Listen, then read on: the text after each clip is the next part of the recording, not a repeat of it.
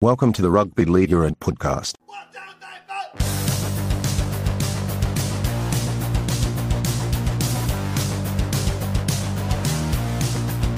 Hello, everyone, and welcome to episode eight, believe it or not, of the Rugby League Europe podcast. You're listening to Lee Addison and Carlo Napolitano. Carlo, how has your week been? Very good, mate. Uh, very, very busy with work. Uh, I've got a business in the debt solution space here in Australia, so yeah, every every week's interesting. I wonder if you can come up with a solution to this first world problem of mine. I thought my team, and it's a bit of a link to Europe, um, well, it's very much linked to Europe, the European Champions League soccer. I thought my team, Manchester City, were playing. I got my friends round to watch them, only to wake up early at four four thirty to realise it was Bayern Munich versus Barcelona. Cracking game, though. I got it up was. and watched it. I got yeah, up yeah. and watched it. Cracking game. anyway, Bayern anyway, team.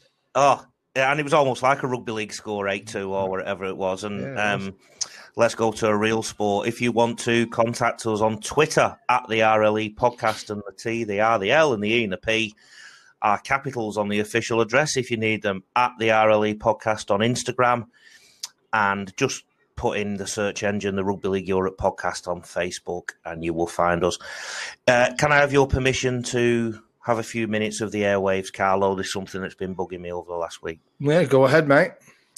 Mate, you and I have been copying accusations that we are anti RLEF or biased against the RLEF, the RLIF, any of the governing bodies of the sport internationally or in Europe or around the world. Some of them are from, say, fake social media accounts, but some of them are from real people. So that, that feeling is out there. Would you agree? Yeah, well, yeah, well, yeah, but straight away, I'm more than happy that we've got listeners. I think that's the most important part. Well, well, I've, I've, I've got a stance. Carlo, I've been a coach for over two decades, right? Yeah. And for the vast chunk of that time, I've either been in charge of or part of, as an assistant coach or a player, high performance or elite environments. And when I'm a head coach or when I'm running my business or indeed my life in general, here is how I approach things. If I or we fail at something or lose, I or we like to leave no stone unturned to find the route to success. I, I, as a person, I question things and I critically analyze things. I don't just sit there and go, "Well, that's the way it is. Let's just all move on and pretend everything's good." It's not my way. It's not me as a person.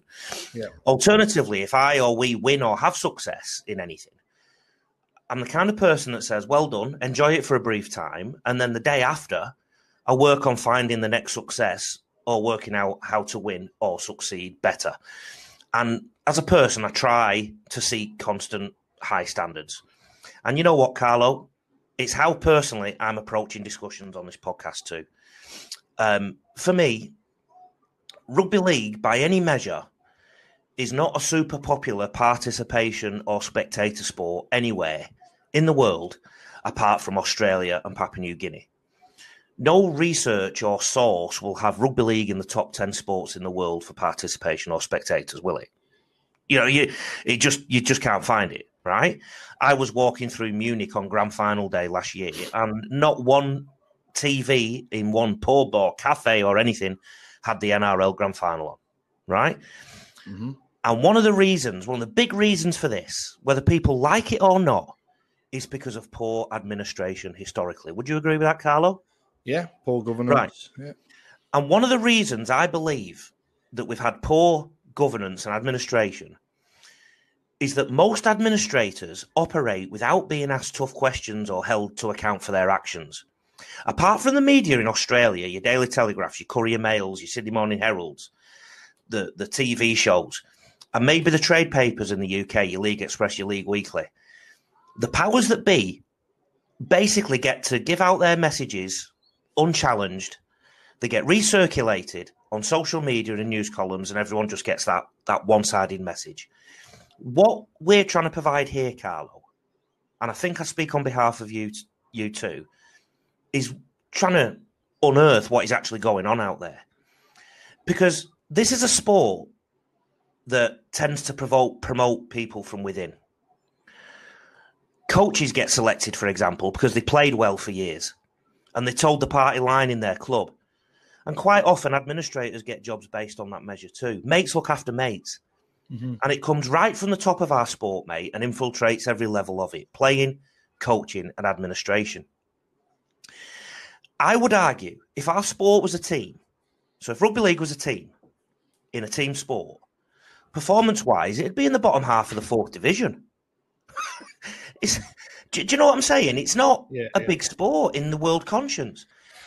And you Well, know what? well, Sorry, it's go not, on. You know, it's not Lee because you're right in what you're saying. It's um, we we put faith in our governing bodies and we put faith in our in our leaders in this sport. And over hundred years, they've done an amazing job. But we've got to a fork in the road where uh, soccer or football has has stepped up a few levels, and we've just not we've not matched them, and um, we've not we, we, we were we were always light years away from them, but we didn't we didn't match them for for their content, their dream, their growth, even their money, and um, unfortunately, you don't need to be a, um, a, a nuclear scientist to realize, especially in England. When I went back in 2016, I was amazed at all the junior clubs that weren't there anymore and established rugby league clubs that weren't there anymore. Uh, you know, a shadow of their former self. And if that's not a if that's not a shot in the arm to, to to tell you where we are as a sport, then you know, and and people are you're right what you said and when you opened, people have to be accountable for that. And p- too many people aren't and too many doors are closed. And every time we ask questions it's it's oh we can't we can't answer we can't come on your show. We're we're, we're asking people to come on this show and you know we just want to be a voice of reason. We're not good. We're not bad. We're, we're, we're, want to be indifferent. And we want to we want people to have a bit of a, a chit chat and have their own opinions. We're all entitled to them. Mm. The other thing that's happened that you didn't mention there is there's other sports that didn't exist 20 years ago or weren't very big that are a lot bigger than us now. Rugby sevens, the rugby sevens circuit, for example, basically overtaken rugby league on the world stage. Yeah. The last time I checked, there was more people played association football, soccer in Australia than played rugby league in the whole world. I'm sick of false dawns. I'm sick of very public ones like, say, the 2025 World Cup potentially being in the USA or the Denver test or whatever. But I'm also sick of false dawns, Carlo, with my own career, my own clubs and nations that have been, been involved with, or those of people I know. I'm sick of watching games on TV with half empty stadia when many of them used to be full. I'm sick of so many other games not being on TV or streamed live. Yeah. I'm sick of our game not being in the national conscience of so many nations.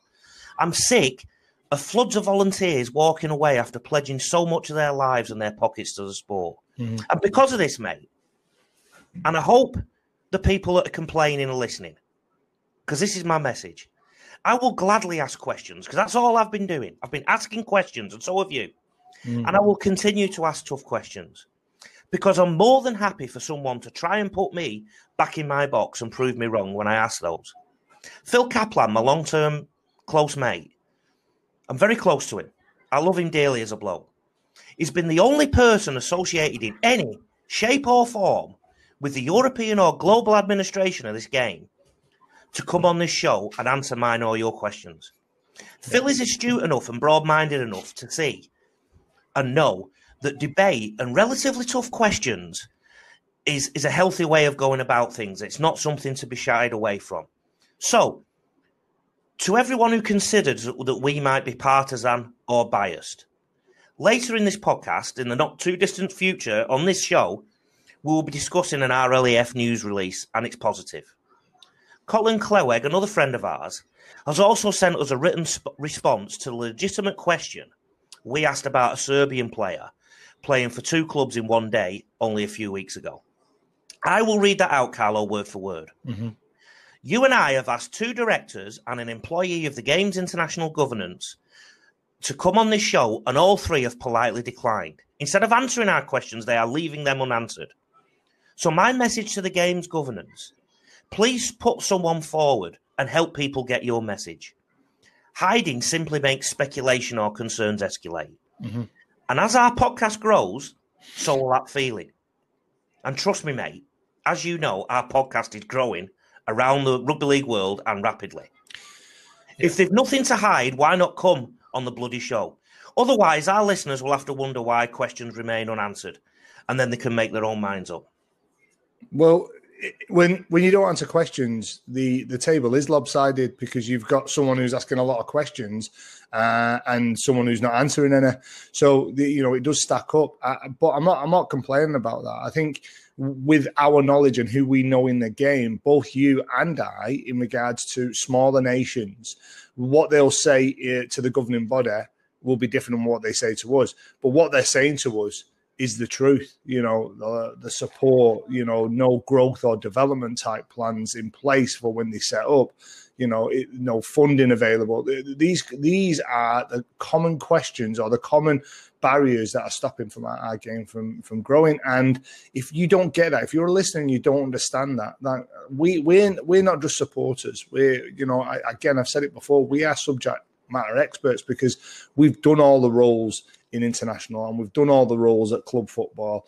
We we understand it. We we do understand it, but the listeners sometimes I, I think not all of them get the the position that we're in, um, and I think it, it's a shame because you know our game deserves to be on the largest scale, competing football, competing against soccer for for that uh, for for that spectator and we're just nowhere near that at the moment. No. And I think that's alarming. And, and we and used to be. We used to be. Yeah, we did we did, and we're not asking. We're not asking. We're not asking for a lot. And again, it might sound like we're, we're bashing the governing bodies, but I just don't think anyone's asked the right questions or asked questions uh, to the fact that, that we're we're doing. And and I think we, we need. And I think we the people need answers. You know, the people involved in the sport they need answers. Absolutely. It's it's just sad. It's just sad. Yeah.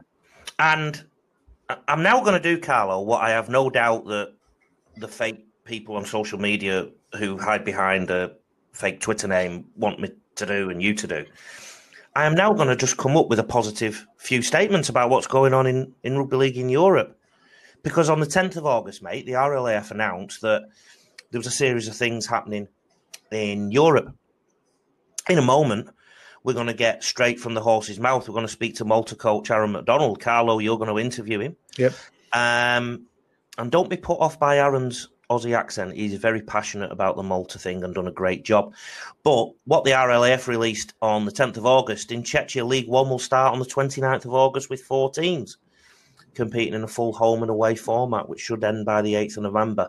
And they've got a second league, League Two, which will start on the 22nd of August with three clubs. And they also talk about a strategy to grow plan for the next 10 years. Geez, that's that's music to the ears, isn't it? Yeah, right? yeah definitely. That's all we're asking for, isn't it? We, yeah. We, how are we going to grow? Where we want to be and how we're going to get there. I, I don't think they're, they're they're the common questions.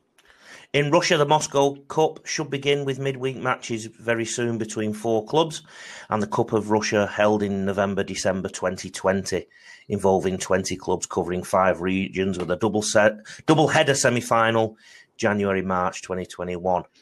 And then they hope that the Russian Super League will commence with eight teams and two nines tournaments in July and August 2021. I tell you what, if they're playing rugby league in Russia November to March, I'm going to say it's cold. I hope they it? brought the winter woolies. Isn't it cold? Isn't that? oh, it's freezing. Yeah, I've done it. Um, I've not played rugby league there at that time, but I've been there.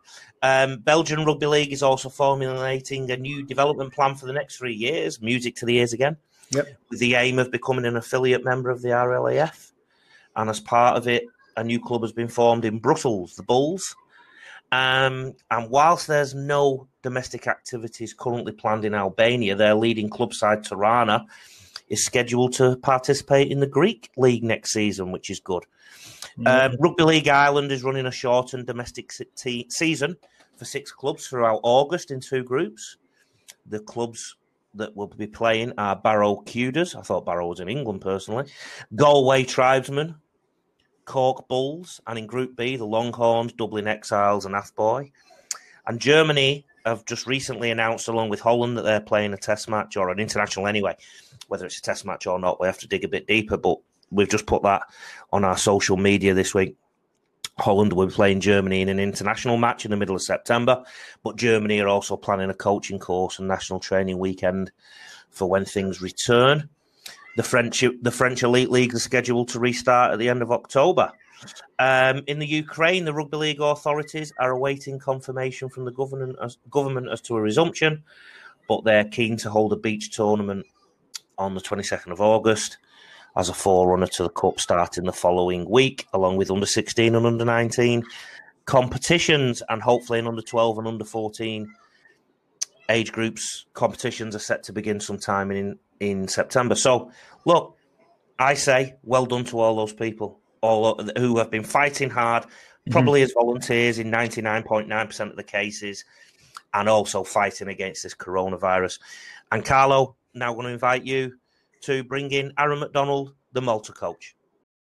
And it's great to announce that we have the current Maltese Rugby League coach, Aaron McDonald, on the line. How are you doing, Aaron? Yeah, good, Carlo. Yourself? Yeah, brilliant, mate. Brilliant. I believe we're in the, the same part of, uh, of, of Sydney or New South Wales, pal. Yeah, down in Wollongong, mate. Enjoying uh, the sunshine today. The beautiful gong uh, and all the and all the rain that it's bringing us. Uh, but yeah, mate, uh, great to have you on, and thank you for your time. I really appreciate it. No worries at all. Pleasure to be here. Excellent, excellent. So basically, what we want to do and give you an idea of what we talk about on the Rugby League Europe podcast, it's just about all the nations uh, and their development from domestic uh, and going into international. So, b- before we get started into that, can you just give us a bit of a background about your playing career, going into your coaching career, and and how you got involved with the Maltese Rugby League?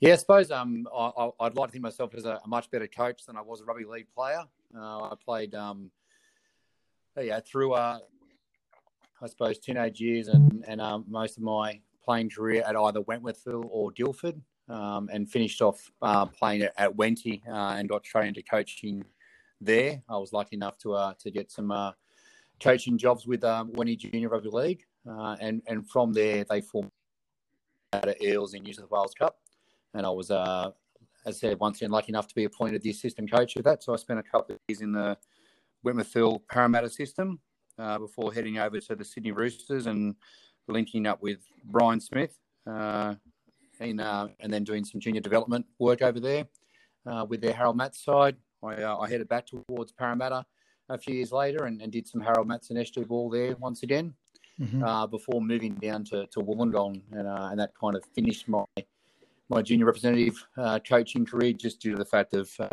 travel was a bit too much for the for me and the family. So um, yeah. so I've coached locally down here for a couple of years. Um, and then with Malta Rugby League was just um, just came very much out of the blue. Um, I was um, on, a, on a Facebook post, and uh, and and someone from from Ultra League reached out to me who knew me through my uh, Parramatta days, uh, and asked if I'd be interested in helping out. Um, mm-hmm. So I. I uh, jumped on board as an assistant coach as first um, for for a couple of test matches. I think it was back in 2017, I think somewhere around there, and then um, and then yeah, moving on the year after, I um I took on the head coach's role. We kind of did a bit of a, a role reversal, and uh and yeah, and had um we've had some success over the last couple of years. So it's been been really good to be involved in in that community. I um I grew up in Greystanes, which is a very big Maltese community. Uh, so it was nice to I suppose give back to uh, some of the people that I grew up with, um, and and the culture. Well, it was it was good to uh to be a part of that system and and really um, help Malta Rugby League grow. Yeah, and I, I don't think, yeah, well, a few of the listeners will be aware, but my mother is actually Maltese. Aaron, um, uh, she's a Gozo girl, and you know, and I'm very, I've got a massive soft spot for for the Maltese rugby league and, and the Maltese community. Even though I, I concentrate more on my Italian side and represented Italy as a player and as a coach, mm-hmm. but I've always seen there is huge potential in Maltese rugby league, and it's and it's great to have someone like yourself who understands the uh, the art of development and, and I think it, I, I, think you know it's on it's on the steady rise to, to, where it needs to be in the Maltese rugby league, and I think Jarrod Sammut's been great for for the Maltese uh, crew and team and on and off field uh, uh, projection to, to, to give people an opportunity or, or a character to balance. I just want to talk a bit about the domestic program. Being a, such a small nation, or a small country, I shouldn't say a small nation, small country with around about 500k of residents uh, who live on, on in Malta you know how how is it how do you develop that in, uh, domestically in malta um shy away from the fact that it's a challenge for us um you know it's um yeah, to compete, competing over there with the rugby union sides as well uh, is, is a bit of a challenge, and, and just you know arranging simple things like fields uh, to play on. Um, yeah, quite difficult.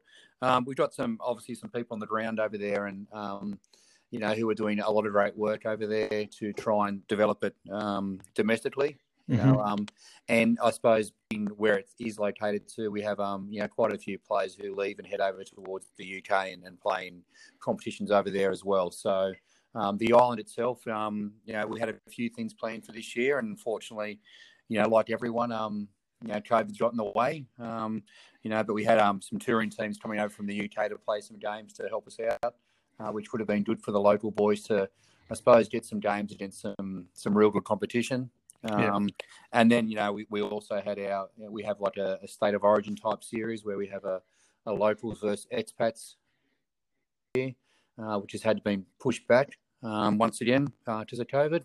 Um, and there, there has been talk over the last couple, we haven't been lucky enough to uh, have it eventuate yet, but um, but entering into the, the Italian domestic competition, uh, there's yeah. been been contact with the Italians um, you know, over a number of years, and uh, and they've reached out again recently to to say whether we'd be interested in entering their domestic comp, which we certainly are, and we, would love to mm. um, to get over there and get some regular competition uh, and have our, our boys, you know, on the local scene playing a lot more. Um, yeah.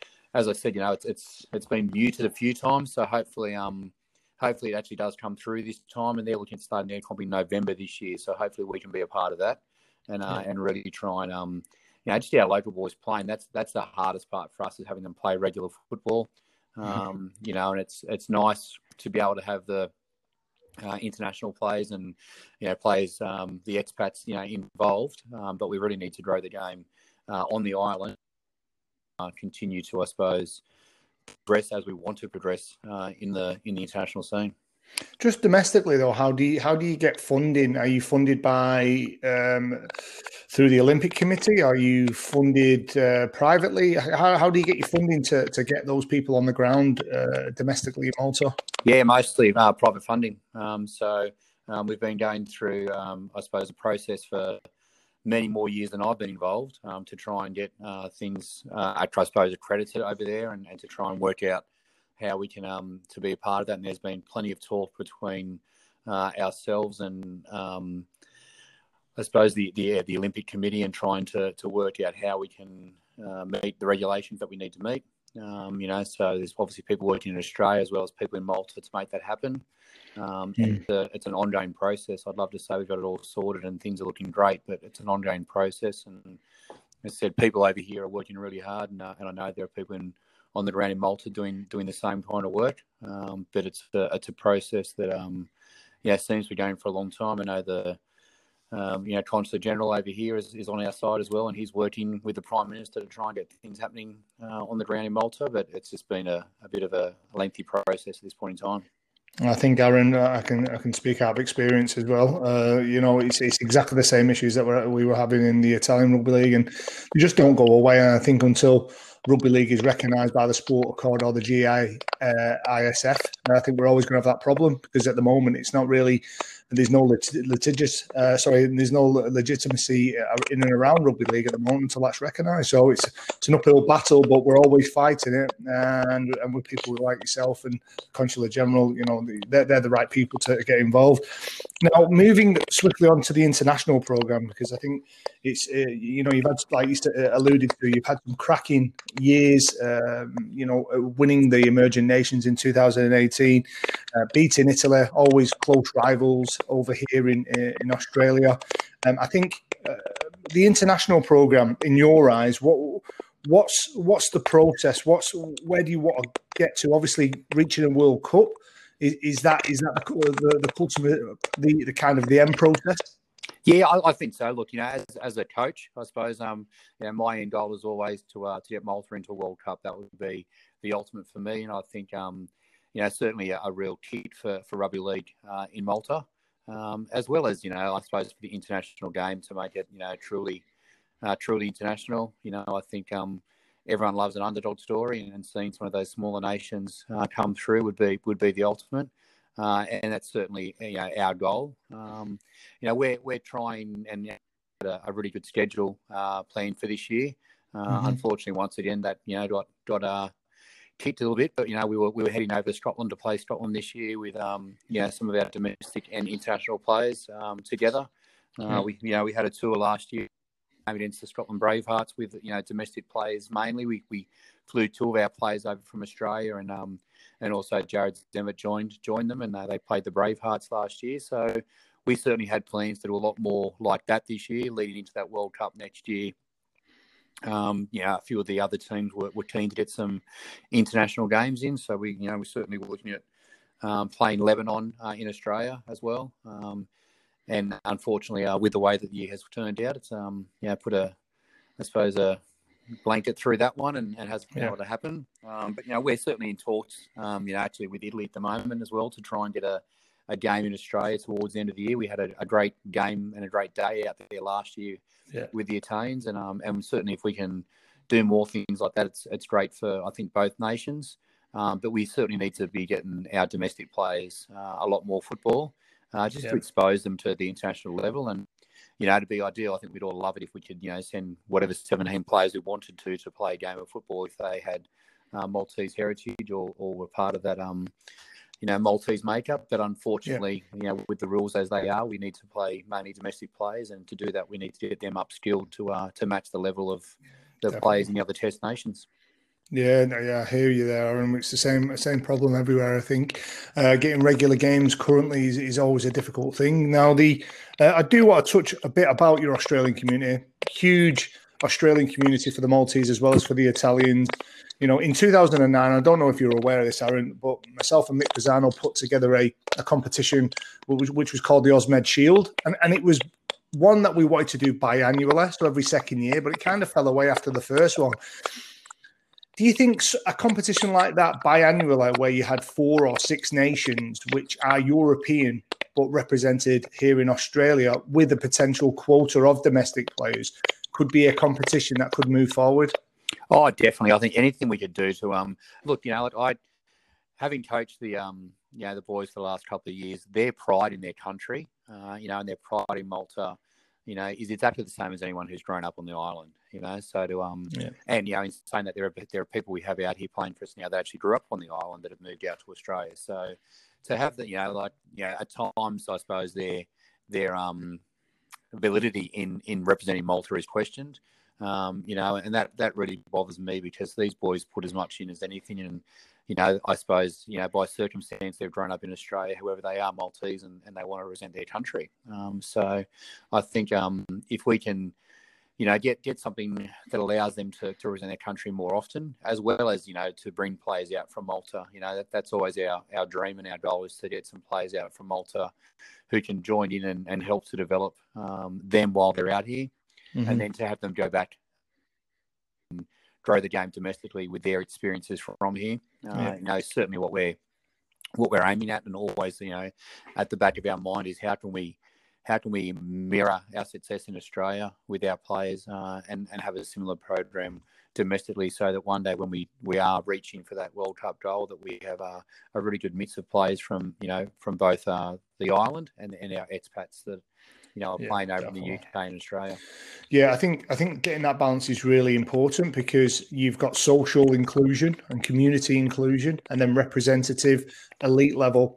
It's always a different or a hard balance to get those kids from the island or domestically playing in your country up to that level where it is elitism and without having that stepping stone about bringing them over to a place like Australia where rugby league is very strong and actually integrating them with the elitism to understand where where their level is. I think I think we need a competition like that. And I, will tell you, the Osmed Shield was brilliant. It was a great idea. It was well well received. Uh, Greece won the first one, and then it kind of just died a death. And I wish, uh, you know, the barriers, uh, the barriers we can talk about because we, we know them. You know, the fact of the matter is, it's a European competition held in in Australia. Who funds it? yeah, who funds that's it? The, um, that's the biggest problem. But for the yeah. sake of it, for what it's what for what it brings, someone just needs to come forward and say, "Listen, we'll co-fund it, and you, you'll have to get private funding for the rest." But just do something. Yeah, I think, uh, like, you know, like certainly we, we look at our I suppose, our calendar each year. And um, and I must say, like David at CISA, who who run, runs the the, the um organisation in Australia has done amazing work. You know, for many, many more years than I've been involved in, in trying to get things happening. And um, look, you know, he's always keen to to make things happen and to try and push uh, rugby league in Malta. You know, not only yeah. on the island but also here. And um and we're certainly you know big backers of, of any idea and anything that will will grow the game. Essentially, uh, as rugby league fans, you know, um, we want to we want to grow the game as much as we can and um, you know, to, to grow the game in Australia and to help those people from those other uh, European nations develop. Which is, you know, at the end of the day, we want we want to see. Like, I'd love nothing more than to to be out there and, and see, um, you know, a, you know, a majority of, of Maltese-based players, you know, playing in a in an international competition and holding their own would make me very very proud as a as a coach and as someone who you know wants to develop uh, players at an elite level, um, you know that that would be fantastic. But there's a lot of work to make that happen, and we yeah, need to be aware that um, you know to to get the I suppose the European countries to uh, to sometimes think uh, the same way and, and think that it's okay to to have a really strong base in Australia of, of players who are willing to represent their country. Um, and then to mix that in with the developing players, you know, from those nations is a is a think most people who are involved in uh, in those nations want to want to take on. I know certainly yeah. the Australian-based people over here, and I look at you know Greek, I look at Italy, I look at Poland, I look at Turkey. Some of the people who have been working really hard in those countries over the last couple of years, and we want to do things uh, over there to, to, help the game. And I think if we yeah. can do something, then I think most people would be willing to support it, as well as the people over here who want to see their nation playing footy. You know, like we look at the crowds that come out to our games. Oh, it's massive, mate, and that's what that's what kills me. We're actually we're actually stopping um, the the rugby league community and supporters who love it so much over here and in England. May yeah. I You know, there's yeah. a big, large community in England as well for Italians and, and Maltese. We mm. should be spreading those games into there and saying, "Listen, you know, we are a nation. We are here. It's, it's about self uh, self branding promotion, and we need to we need to promote ourselves, but we need the funding to do it. It's always the it's always a question about talking about money, which I hate. Yeah, but without you know, money it's one without money you can't do it. We need to address, you know. And I look at, um, you know, like we were, you know, you look at the emerging nation competition a couple of years ago, and, and the the personal cost that went into that for a lot of players and staff, uh, and mm. you know, mm. those organising it, and you know, it was, it was a great competition with people from you know all over the world, uh, you know, there and, and, and loving rugby league and participating, um, and you know, I think a great success, you know, for for the game. Yeah. Um, you know, but you know, certainly we, we need a lot more support. Um, you know, from from those organisations that make the money. I suppose you know, like from my point yeah, of view, um, there's you know some some really big organisations in rugby league, you know, throughout the world that that, that do make a lot of money. Um, you know, and I think you know to to support some of those smaller nations would be a great thing.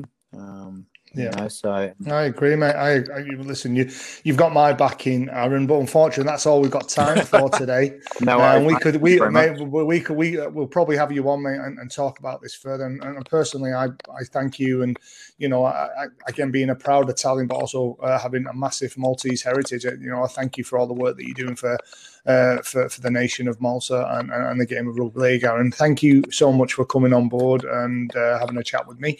And um, I look forward to, to seeing how Malta progress in the next couple of years. No, I was privileged to be on, and uh, as I said, privileged to be involved in Malta rugby league as well. So, so thank you.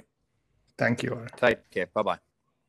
As always, Carlo, with you, great interview with Aaron. He's a good bloke. Um, did a great yeah. job. He won the Emerging Nations Cup with Malta. I won the trophy with Poland. We both had a great time. We're long term mates. And I just think Malta's a country of the future if they can get all the ducks in a row. Yeah, like we, we talked about in the interview, you know, they've got a massive expat community purely because of the size of the country. Mm. Um, only about 500,000 actually live on the island of Malta, but their reach in other nations um, or in other countries, i.e., Australia, England, is is very large. Again, as I explained, my mother, uh, my mother is a uh, is Maltese uh, from Gozo, um, a Grek uh, back in the day. So I have got a soft spot for for Malta, and I think uh, you know we've always had, Italy and Malta have always had a really close relationship. So listen, I I, I wish them all the best, and Aaron's a, a cracking bloke, and uh, we'll we'll we'll follow their journey with with a lot of pride. Absolutely. At the start of the podcast, mate, we spoke about the whole we put it out there, we ask questions, we're analytically critical, if you like, but we expect or would like answers. One such person who's done that is Colin Cleweg, who's a contributor to Serb- Serbian Rugby League. Um, a few weeks ago, we inadvertently discovered that Mark Pullen had played for two clubs in the day, in the same day. Yep. And we challenged that, but we did it like we challenge everything. And Colin obviously understands that it's a legitimate question, and he's given us a written response. So if you'll allow me, Carlo, and then we'll ask your opinion after this, I'll read out his response word for word. Colin says, I had no knowledge of this situation until I was advised afterwards. Personally, I don't think this should have been allowed to happen. It's one of those situations where somebody thought they were doing the right thing, but it's not the right thing. I understand that Radniki Nis, I hope I promote, uh, uh, pronounced that right, brought 12 or 13 players, so could have fielded a team under the rules, and it should have been left at that. Nis is about 400 kilometres south of Belgrade, so you have some context. Travel this year has been difficult for everyone, and this match occurred when there was a higher spread of COVID 19 in the community. A large number of players in Serbia live in larger family households with grandparents. These risks have meant almost all of the clubs are experiencing slightly lower player numbers than in previous years due to the uncertainty. For Radniki, it meant they travelled that day, honoured the game, and played with no reserves. For clubs like Red Star and Partizan, it means we are working with squads of 20 to 25 senior players, not 30. That is something we have to work through, like every other nation. In Serbia, players can be loaned, but there is a formal process for this where the documentation needs to be filled out with the Serbian RFL before the match and before a certain cut-off point in the season, usually just before the summer break. Serbia has had between six and eight teams in the SRLF in the last 3.5 years. At its peak a few years ago, we got to around 10 teams playing senior rugby league. We were in excellent talks to reinvigor- reinvigorate some of those teams last year, but COVID 19 happened. I add this information for context given your reference below to certain nations trying to get enough players for four teams. Serbia has more clubs than the required minimum at present, so maintaining recognition is not a reason why this occurred. I will discuss this again with the GM of the Serbian RFL and ask him and the Serbian board to consider that we have processes in place where this can't happen again. It's not a precedent that should be set, and in a, in a way, it's a pity to have. In a way, it's a pity to have to discuss it, given the excellent work the Serbian people are doing to grow the game of rugby league. But it is also a good reminder in life that everything can't be viewed positively. We as people have to learn to accept criticism and to constantly learn from every bit of criticism and improve. The current, the current board in Serbia is a five person board with separate match commissioner and separate GM. It's a credit to the Serbian Rugby League Federation that they have so many good Serbian men and women involved in the game domestically and have such a wide structure with people of various levels of experience. This makes me very confident the board and the staff will put processes in place to ensure this doesn't happen again. For clarity, I am not on the board of the SRLF. That was Colin Cleweg. Mate, what a great hmm. response. What great Yeah, intel, what great context. And I also want to say that this podcast has brought that issue to light and we've had a response and it should hopefully clarify some issues. Well, it's probably again a question that everyone's thinking because it goes on more the, more times than you think. What is the what is the the correct what is the correct protocol? And again, we're not we're just that we want to just ask the questions. I think from a development point of view, of course, the idea is to get you know sides on the field and stuff like that.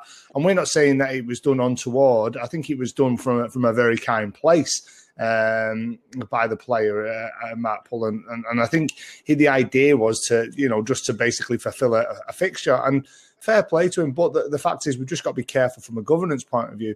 But I think that was a great response by Colin. And again, you know, this is if we can unearth those type of responses, then we're doing our job because we, we want we just want people to have clear clarity about how the game's ran.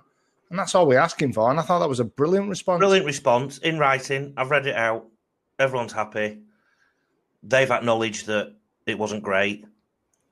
I think we may have um, set a precedent there for anybody else who wants to contribute to this show and contribute to the other side of the argument. Thank you, Colin. Thank you, Serbian Rugby League. If you want to get in touch with us, unless you contact me and Carlo directly because you know us, get us at the RLE podcast on Twitter, the RLE podcast on Instagram, and the Rugby League Europe podcast on Facebook. Um, great interview, Carlo. That was the positive side, and plus all the happy goings on in Europe. But for everyone who says we're one sided, what a load of rubbish. I've been I've been the fired up one today, mate. Can you cheer everyone up before we leave? Ciao ragazzi, ci vediamo dopo. See you everyone. We love the game of rugby league. See ya.